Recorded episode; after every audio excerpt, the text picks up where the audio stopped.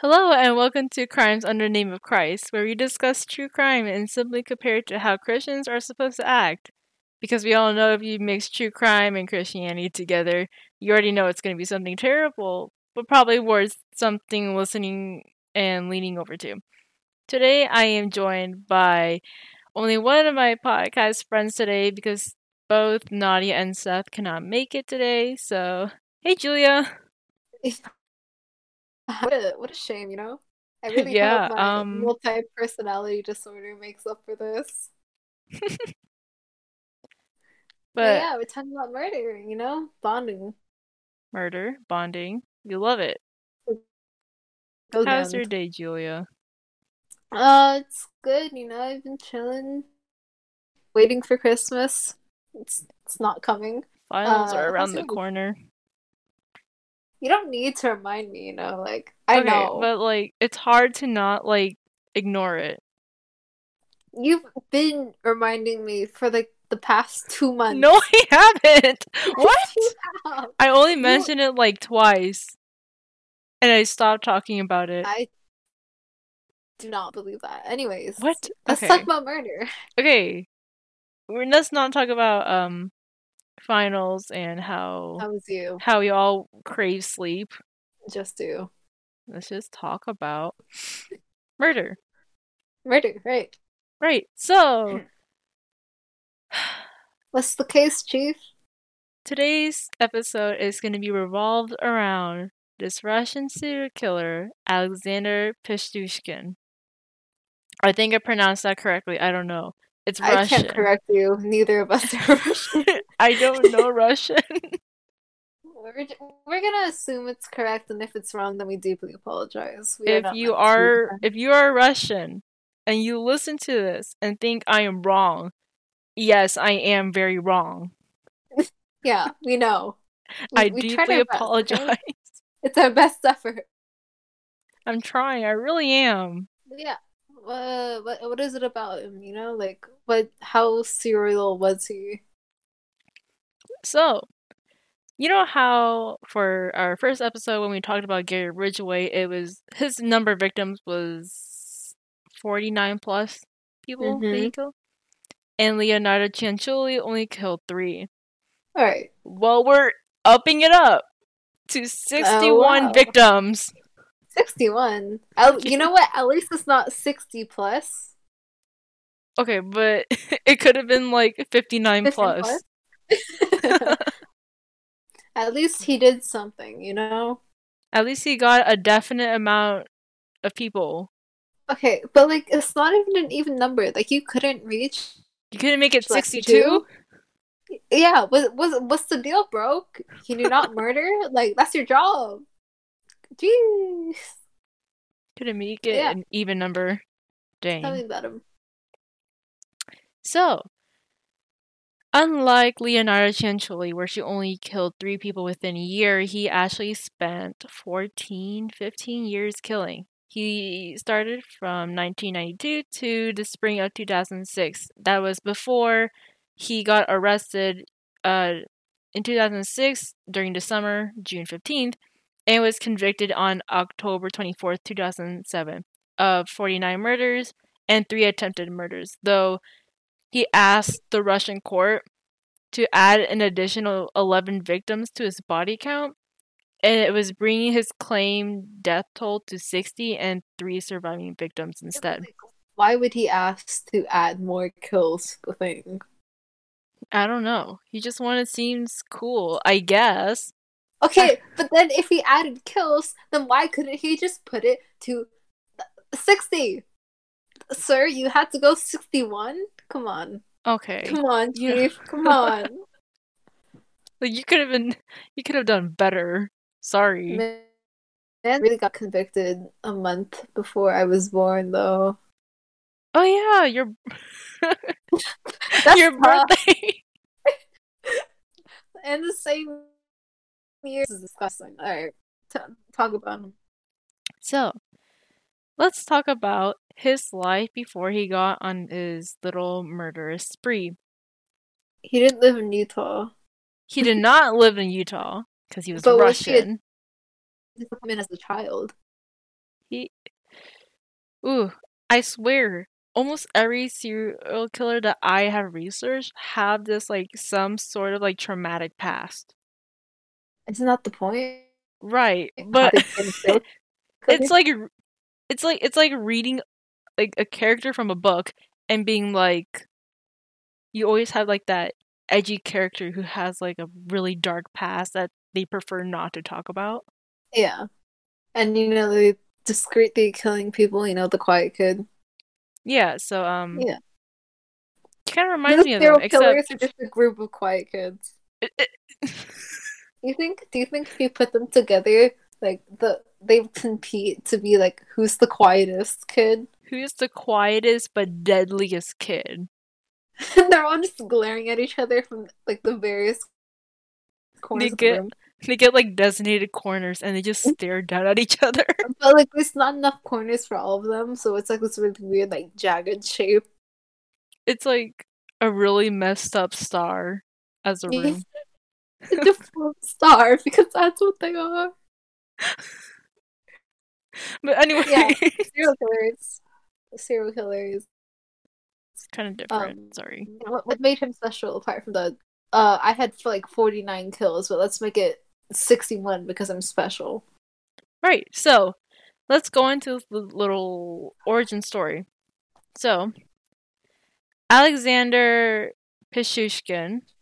Sorry if I said his la- last name incorrectly, but we're gonna call him Sasha because that's like his nickname. How are you're supposed to say it is his nickname in Russian. So we're gonna call him Uh-huh. Sasha. Right. Okay.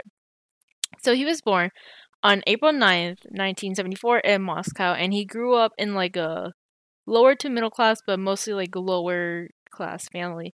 And Yeah. early on in his life, his father walked out on his life. So you can already imagine that he lacked a father figure Of course. and his mother though she was left alone with uh, Sasha, she still took good care of him. Mm. other people have Hmm. reported that she was like a really loving mother and she wanted the best for him. Yeah. So it was like just er, there was no signs of abuse whatsoever. Yeah, I mean the father left, but like, you know, no, it's, He still worked with it. off. He He's still okay. worked with it. And uh, you know, he didn't, you know, was born or has some some psychological like life event that kind of proves that he's some socio or psychopath. Like no, he had empathy towards like um a lot of like different stuff. Like uh, a neighbor like once said like when he was 10 years old they spotted him like on his porch crying over like his dead cat. So I mean, you know, you know, like sociopaths He's a normal kid. Psychopaths are just like I feel no remorse towards a dead animal, right? Yeah. But he was still a normal kid. He was Mhm. perfectly fine. And a lot of people always said like Sasha was a very like sociable child and like just kind of happy, kind of just normal. And it kind of changed when he suffered a head injury when he was 4. I, I believe he was on a swing and I think he fell back and hit his head on the pole. Oh, Yeah. yeah. Continue. What, what, what, what more after his uh, head injury? Yeah, so he was 4. So you can already imagine that it was going to be really bad. Mm. and he damaged his frontal lobe and it was like a cause to his like like there was like a shift in his behavior so he became just like normal kind of vibing to more hostile and aggressive and violent towards people which is not a surprise you just damage the brain Mm. And like the parts of the emotions or like the fully logical thinking goes like you know kind of wiry. obviously and know, like any uh, uh any serial killer. Mm-hmm. I, I, look, all of them are kind of stupid in some way, right? Okay but it was not his fault he was just swinging Well, yeah, but he is physically stupid because of the damage that happened to his brain, though. So, like, okay technically okay maybe it was his fault because he could have just learned to suppress whatever happened well, I think because tech this counts as a disability, right? right You know, if someone is physically injured, they can't just be like, "Oh, it doesn't hurt," when you know, like they broke their arm and like it's bleeding out. You know, Right. it's not like something he could help, especially because he didn't even have the conscious. He didn't have like the capacity to consciously compute what was wrong with him, right? hmm Because you know the damage was done. Parts of his thinking is gone. So Yeah. you know what's left of it isn't really gonna cut it. Right. Which Yeah. is why he's a serial killer. Okay. Well, yeah, but we're gonna see like more how his hostile behavior kind of like bloom into something more deeper, th- other than him just being aggressive. Right. Because obviously it has to go somewhere if he's a serial killer. Yeah. Otherwise, he wouldn't be in here. Who wouldn't? Why? We wouldn't be here. We wouldn't be here. Yeah, we literally would not. We would have been talking about some other serial killer, not him. Yeah, he's special. Little special. But his mother noticing, like, obviously noticing how bad this could be, and she's really concerned for him, as any loving mother should. She wanted the best for her son and decided to take him out of mainstream school. Uh, she wanted to put him in like an institute to uh, like or a school with those with disabilities, so like it can improve and whatnot Yeah. And it did kind of help but it was starting to become more of a struggle like the longer he stayed there because you know he was constantly being harassed and bullied by like other kids i think maybe some from his school but like there were also kids outside who were just there and Yeah. i hate saying the word but i'm saying this as like to describe what they said and they called him quote that retard end quote Oh.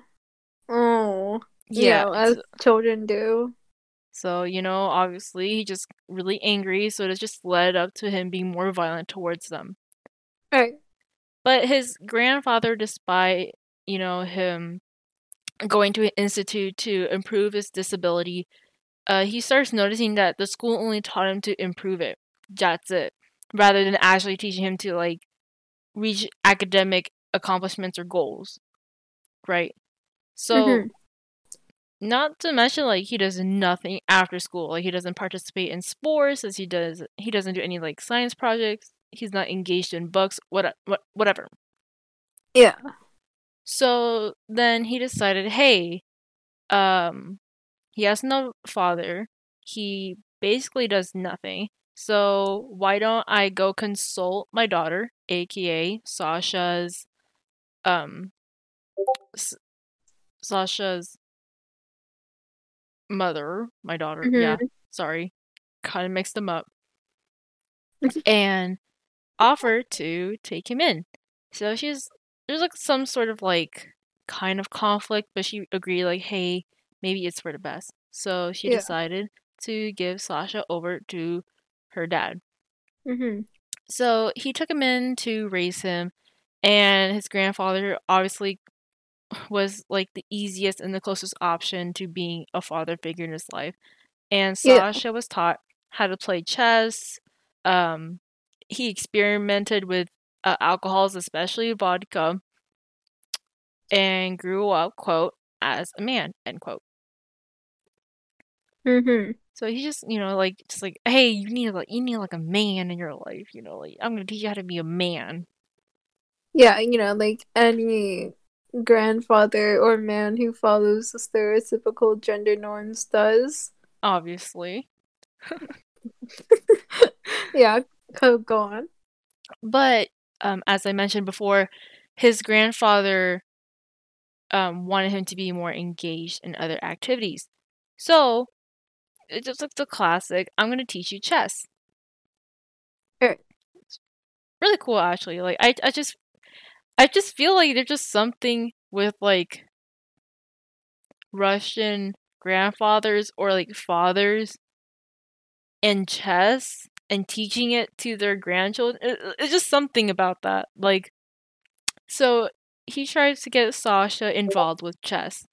Mm. And quickly, he just developed a passion for it. And he often played matches with his father by himself when he's in his room alone, or at the Bitsa Park. Uh, the Bitsa Park where like older men. So he like the kid thought of his father playing chess against him, or with his what? Have you ever watched The Queen's Gambit before? No, But you know what it is. no. What? Are you serious? Yeah.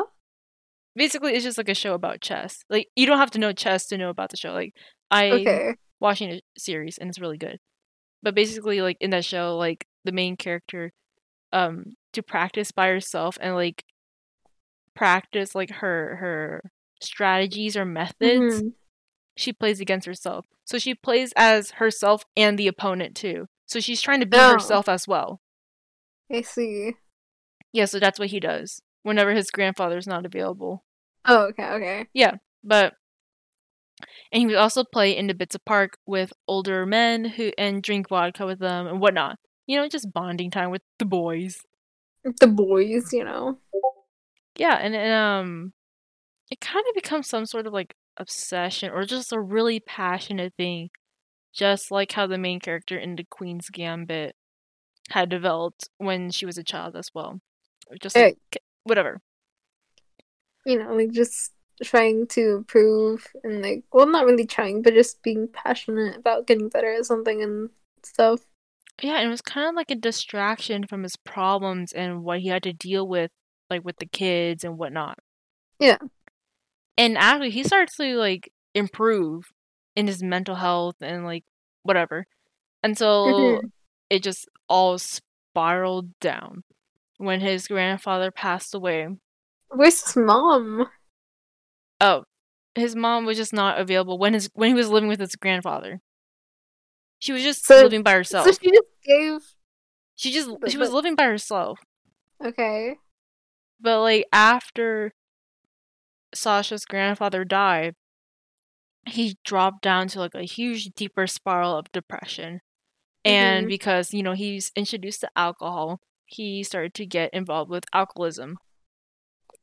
You know. But like did he not move in with the mom? No, he did. He did. Okay, okay. so after okay. his grandfather passed on, he just he no there's nowhere else to go, so obviously he has to move back with his mother. Mhm. whatever. And uh, when he moved back, a dog was like left by his grandfather, and Sasha took up the chance to raise the dog as his own dog. And it was like the last thing he could do to grasp onto his grandfather. I read that and I thought it was really sweet. Like I yeah, had empathy for this man. The poor kid. Honestly, I I pity him more than anything because especially this was way not his fault. You know. Yeah, it wasn't his fault. He was just trying to live life, Yeah, trying to and his continue. childhood was pretty decent too. So Yeah. Just like as any kid, they would get bullied for yeah, and somehow he still got the most kills. Um, I would like to hear about that. That's that's a little terrifying. But so, as he spiraled deeper down into depression, he started developing a more sinister side hobby with children. Now, just hearing that alone Mhm. is kind of yeah, yeah, yeah. Oh, But- uh he would like wha- whatever he okay, let me just clarify that whatever he did with the children was nothing sexual. Nothing Okay. sexual. There's like no sexual like intent in this case. I don't think he Okay. feels much for people. Like he doesn't have much of a romantic attraction for anyone. yeah, Or at least what I've researched. even for himself. He was just doing whatever. You know, he was just built different. Yeah. Built what, so what did he do with the kids? So, uh, he would just like kind of harass them and ask them weird stuff and do whatever. But there was like this one occasion, um, he filmed it. He would take like a video camera along with him and like tell children like these malicious threats. And like one time, he held a child like over the balcony upside down by one leg. So you can already imagine you're dangling a child over a railing By Upside like down. foot. and he said to the camera, and I quote, You are in my power now. I am going to drop you from the window, and you will fall 10 stories to your death. Oh, Nothing That- happened after that. He would let the child down and they would run off screaming, whatever. But he recorded ah. that Oh. and he saved it. And these videos that he would record, he would reaffirm his author sorry. He would Authority. reaffirm his authority and power by watching those videos again and again and again with him saying those kind of stuff. And until one point where, you know, like it was like he didn't feel the same anymore that he needed to do more. Is that Yeah, he just feels like just saying you are in my power now doesn't seem to fulfill his satisfaction to what he actually needs to relieve this quote unquote pain. mm. So he just acts further upon it. His first murder in 1998 was actually a little bit after his 18th birthday. So you can already imagine hey, when I turn 18, I want a car. Or Mhm. I want to be able to smoke. Or I want to drink in England. or I am a, I am officially a young adult. I'm officially legal, right? Yeah. he kind of treated his first murder like that's a little bit after his 18th birthday as his own personal birthday gift. Yeah, of course, because unwrapping someone's life is the perfect gift for yourself. Absolutely. Treat yourself, guys. Just for yourself. I can't imagine that. When I turn 17, I'm going to stab someone. No. He dangled children, but like, how did he like, you know, kill people? Yeah, so as I mentioned, his first murder ca- occurred. His first murder occurred in 1992, a little bit after his 18th birthday, and he also once said, "The first murder, like I quote, the first murder, it's like first love. It's unforgettable." So imagine that. He compared a first murder to first love. All right, just because get that. that's he's just he just built different, dude. he has no sense of any romance cue in his life or any romantic attraction that he had to compare murder to first love.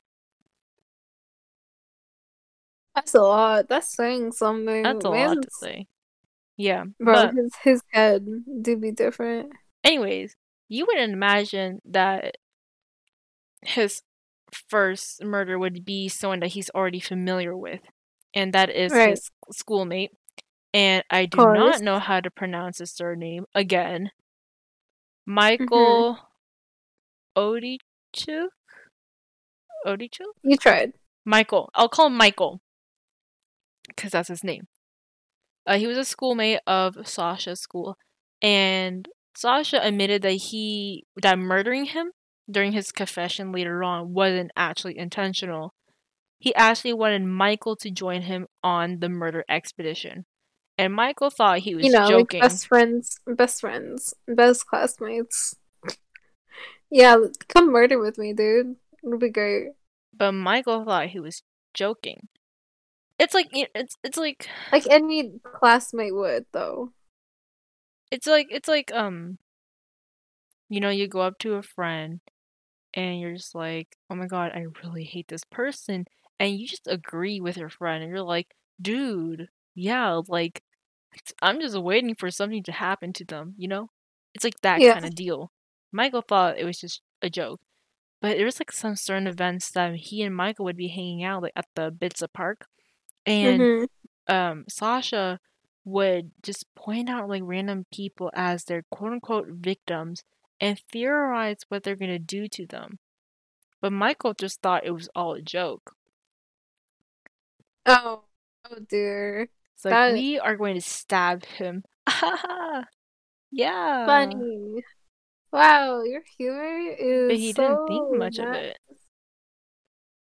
But whatever happened next was a little uncertain. It was speculated by some people that like Michael got into a disagreement with Sasha and then in the midst of their like climax or tension in that argument, Sasha just decided on the spot to kill him.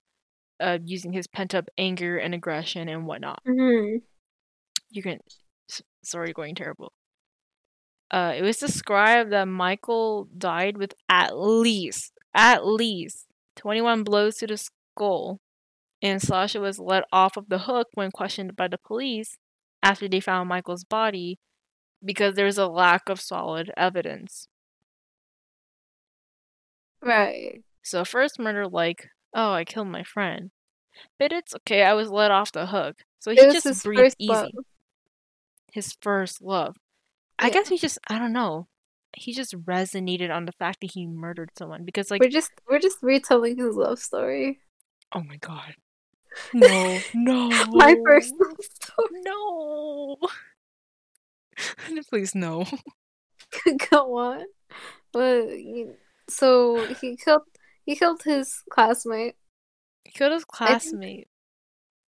I think throughout um his like Sasha's sort of childhood and life itself is the feeling of being powerless.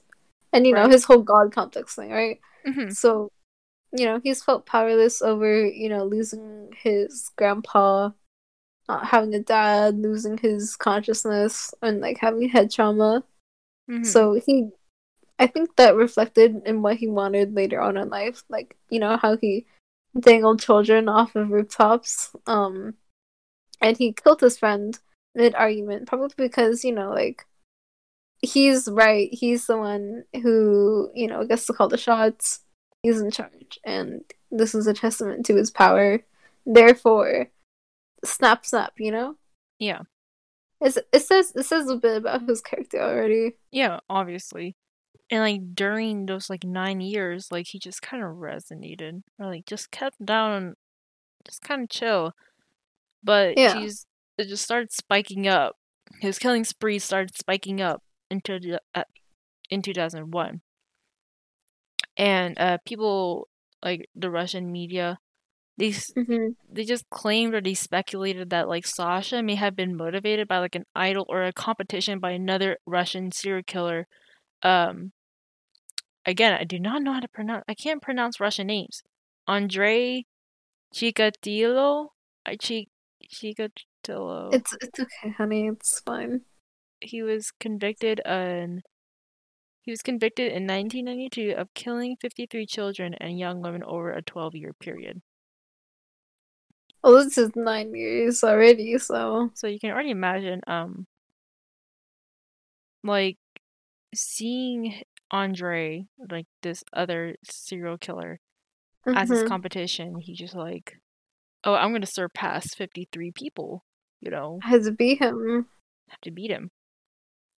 And kind of crazy, but Oh, is that why he was like, "Oh, add eleven onto my kill count so I can beat this boy"? actually, I don't think that's the case. I think the Oh, reason really? was unknown, but I would like to Hmm. assume that was, well, you know, he's still alive. You know, why don't we just? you know, why Go don't just add a couple years? You know, I mean, look at us. We we have resources. We can just, uh, you know, give a quick phone call.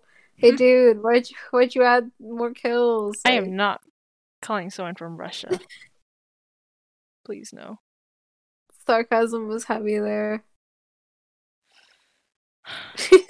I don't want to call someone from a Russian prison, Keep- please. Keep going, Celine. Continuing on, Sasha actually claimed he wanted to kill 64 people exactly. Mhm. Um, and he, but he said that even if he reached this goal, he still would have continued killing. And Right. the reason why he wanted to kill 64 people is because there are 64 squares on a chessboard. So he So wanted he wanted them to be like his pawns and whatever. exactly. He wanted to complete the whole set and have whole control over the entire situation. Right.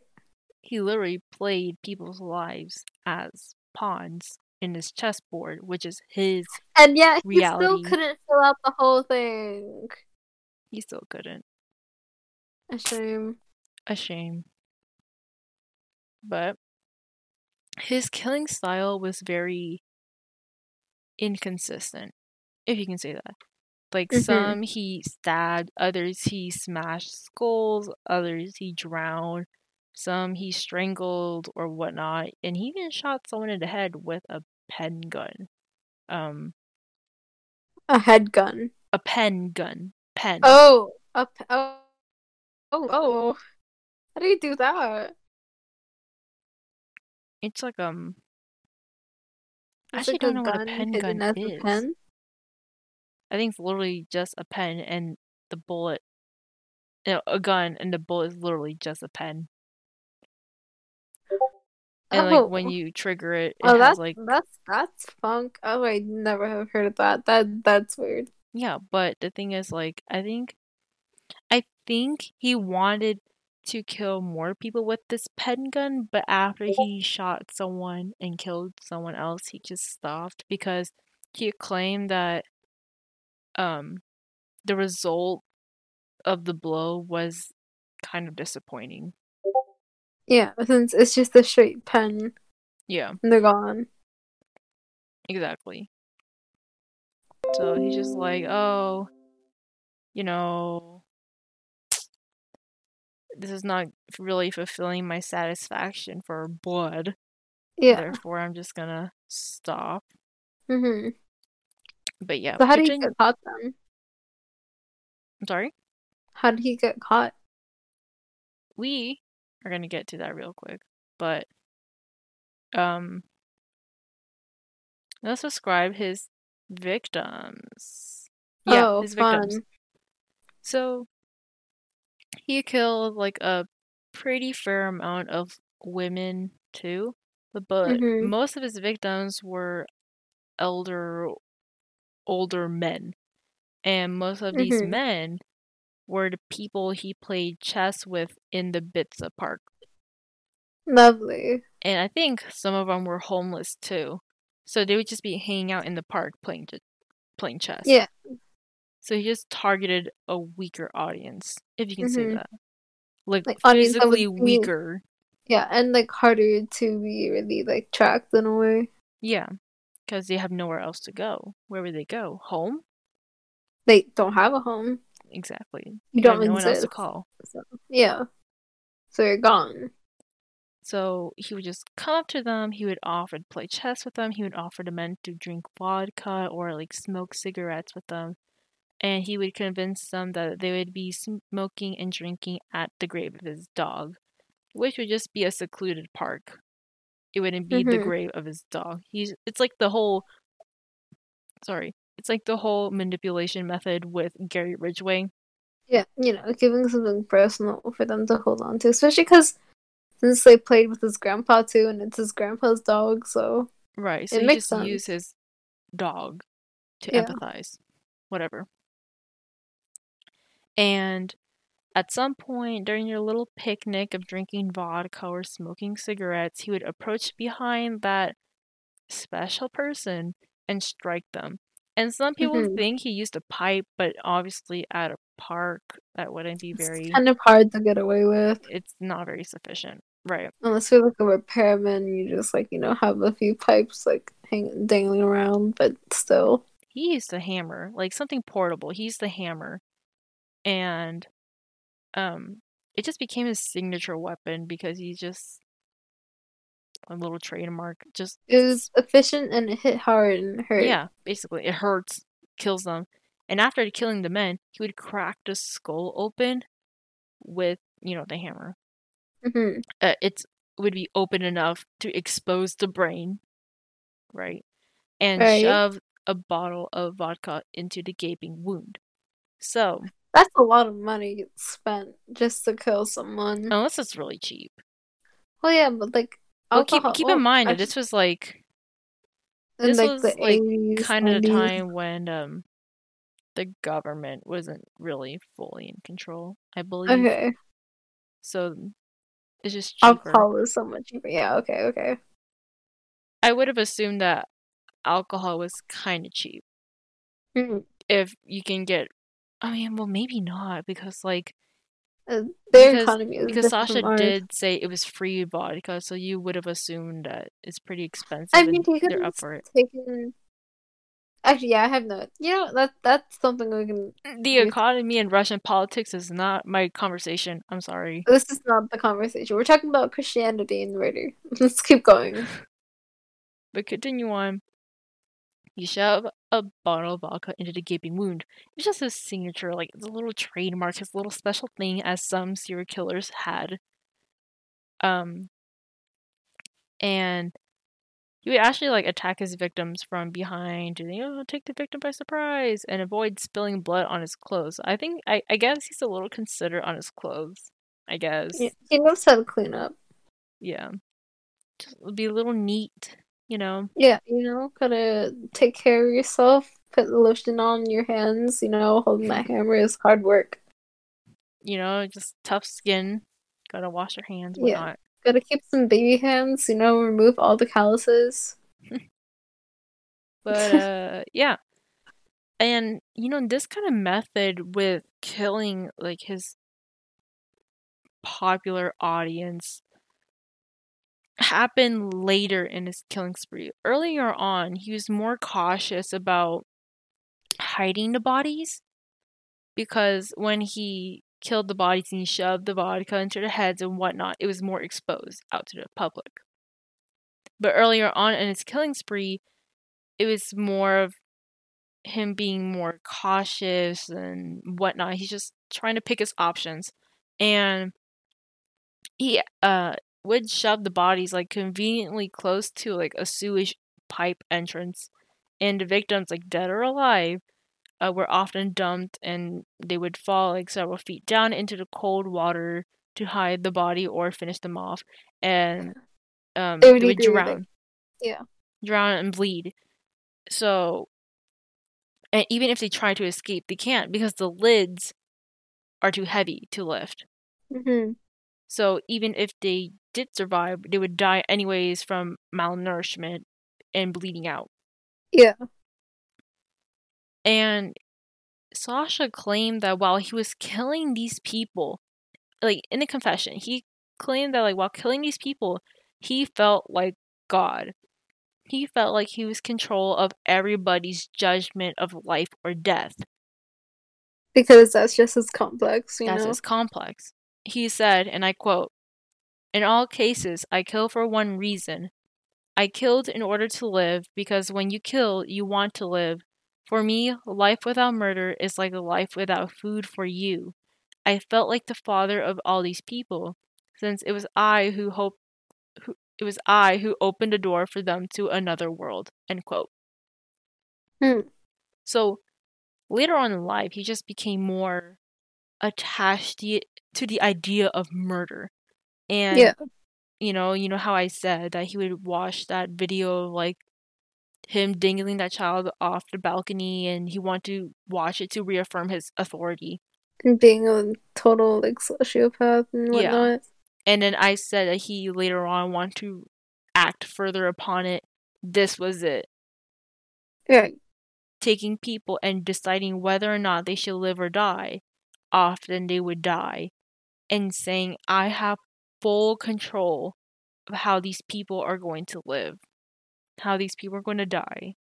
You know? hmm So he's just he's just convinced that he's so almighty, all powerful. Yeah, And- because you know he's done so much to end so many lives. It kind of goes to his head. Right. And he continued murdering, but at you know, I said at a certain point he stopped putting in the effort to dumping the bodies, you know, in the sewers, um, because he lacked attention, um, from the media or like public like sensitization. Like no one really cares if they don't see Mhm. the bodies themselves. If you if you just go to the park and you see a dead man right beside you, you are going to freak out. But Yeah, If you just heard there's a murder like 25 miles radius at a sewer, just like, Yeah. okay, and I should, I'll be like tiny bit cautious, but like it yeah, and I'll call the police, but it's just It a different reaction me. when you see one so close to you. Yeah, and it's also like kind of gruesome with the whole like hammer thing, the Right. bottle of vodka in their brain. Right. And the fact that he's not cautious about it, like he just leaves the bodies out in the open for anyone to see. So obviously it would gain a lot more attention. That's how he got more attention and that's how he became a little like pretty popular on the Russian media. Mm-hmm. And his last victim he killed was 2005 6 it was uh hold on. Sorry gotta check my little n- document of notes. Two, yeah spring 2006 i was right.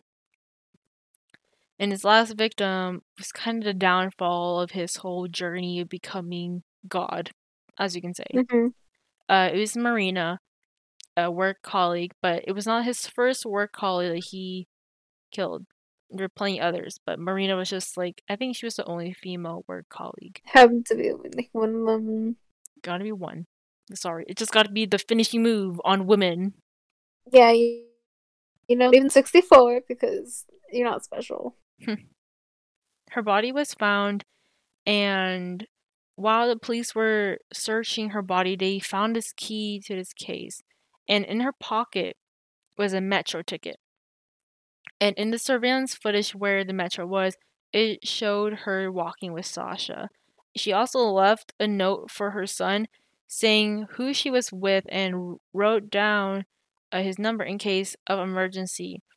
But She was that cautious. I'm sorry. She was that cautious of Sasha, of Sasha that she wrote it down in her pocket. No, she said if anything like happens to me or if you need me Oh. but I'm not there, you can call him. Mm-hmm. And uh, she tried calling him and he tried calling her, the son. Her Right. phone wasn't working and he wasn't answering. So knowing this, like her son was calling, Sasha took the chance and just killed her and just left her out there. Quote, as we were heading to the park and talking, I kept thinking whether or not to kill her and or to exercise caution. But I finally decided to take the risk. I was in that mood already. End quote. Hmm. So he confessed to the murder of Marina and the other 60 to 63 victims after he was questioned by the police about this. He was like, you know what, I'm just tired. I'm gonna do it. And in search for his belongings, like in his house. Interesting fact, a chessboard was found and they're like on each little like square, numbers stuck to the squares with like dates and supposedly the names of the victims, thus earning him the title as the chessboard killer. Hey. But yeah, on June 15th, 2006, uh, he was arrested and um, he was convicted on October. And the judge sentenced him to life in prison with the first 15 years in solitary confinement. So currently, he is still in prison. I believe he's still in solitary confinement, but he's very Mhm. close to just transferring to prison. I also believe that in for um I don't know what you do in solitary confinement actually. You do nothing. Or it's it's it's just Like do they just put you in a room? yeah. Or Because, okay, what. I read- Was more trying to embarrass him.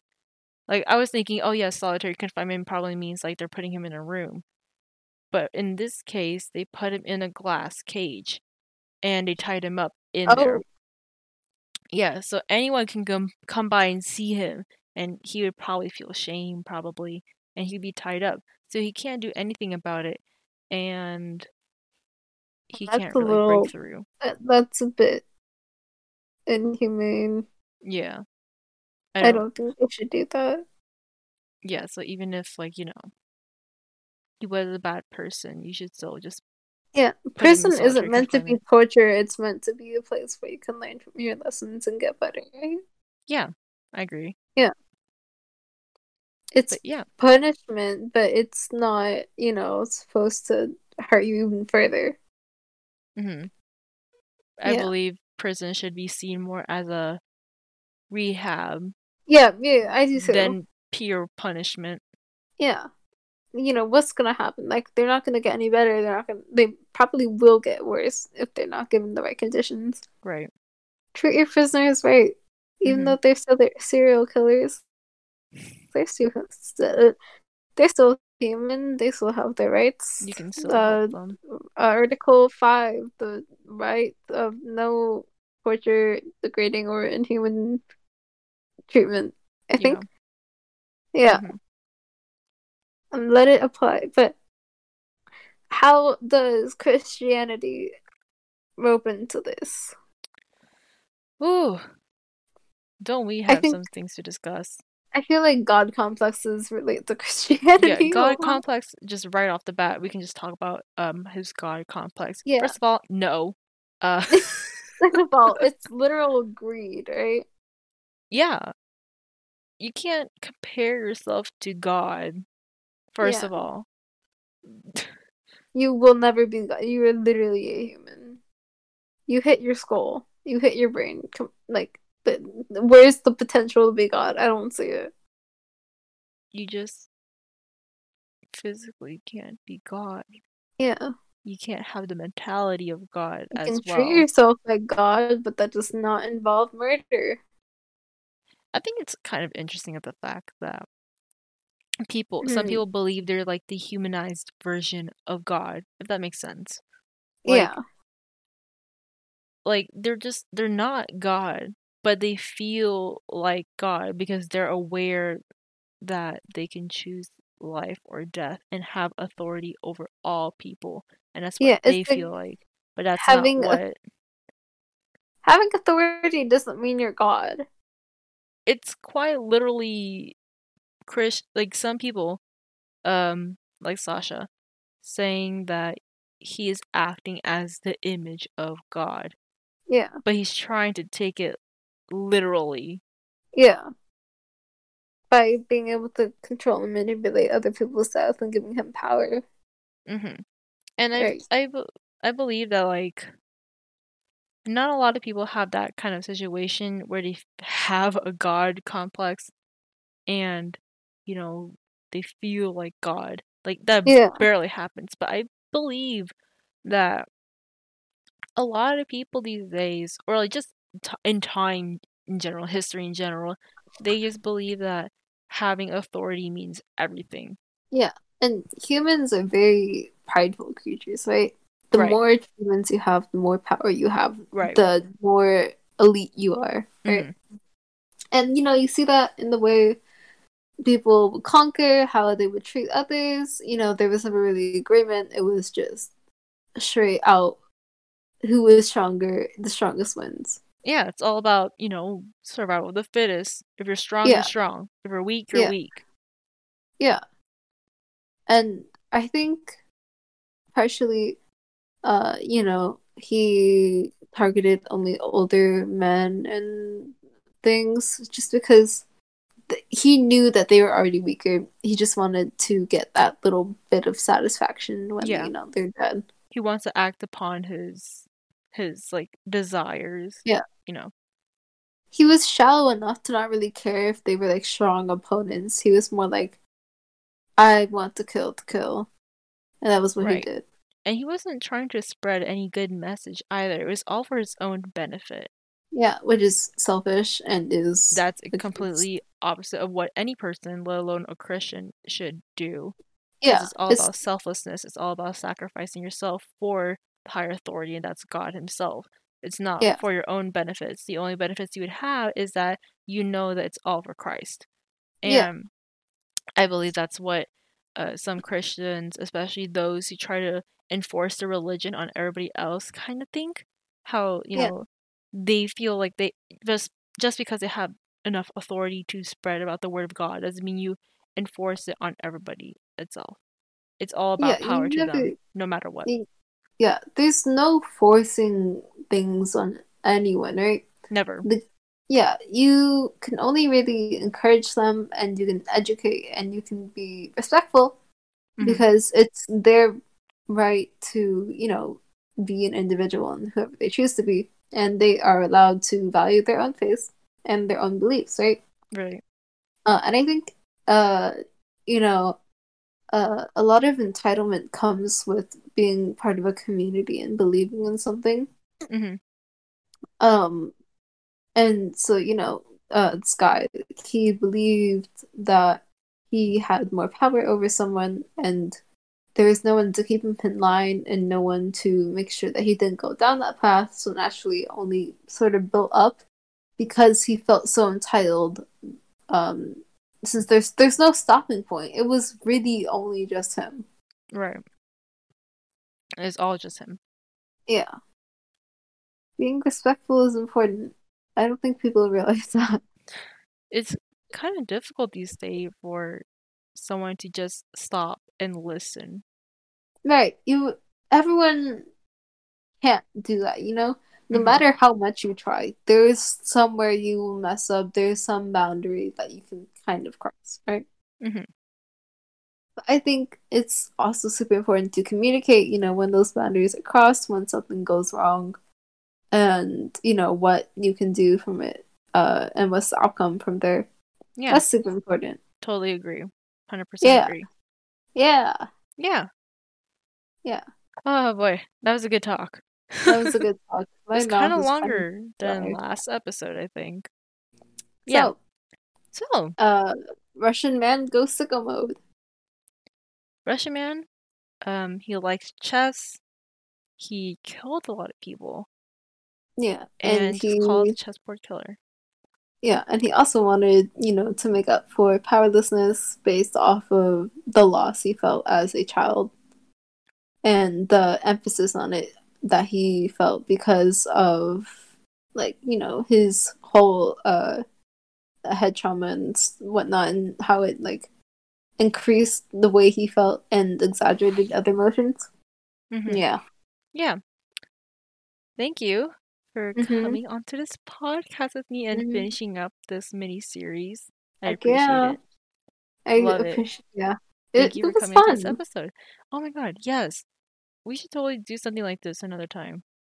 Another time. Maybe Another time. maybe when finals aren't around the corner. Yeah, and just for fun and just talking about like random stuff instead of just talking just about murder. Because I Yeah, feel like I- some people may genuinely be concerned for our sanity. Yeah, this is like one of the few times I get to flex my uh participant like participant student mode, you know? So yeah, thank you. I Yeah. totally appreciate you coming for this podcast. Thank you so so Mhm. much. Yeah, thank you for leading this, you know? It's really Yeah. great. So, this is the end of our mini podcast true crime series, Crimes Under the Name of Christ, where we discuss true crime and compare it to how Christians are supposed to act. Uh, thank you for listening in. If you decide to listen to all three episodes, and maybe if we come up with another idea for a podcast, We you'll do it people again. know. Oh. Did, did did I did I take your No, you're fine. All right. And I'll add I'll add Julia to my next podcast if I ever decide to make another one. Yeah, give give give me the promo. Ah. Sorry, but you're not getting paid. Oh. But yeah. I'm gonna say bye now. So bye. Bye.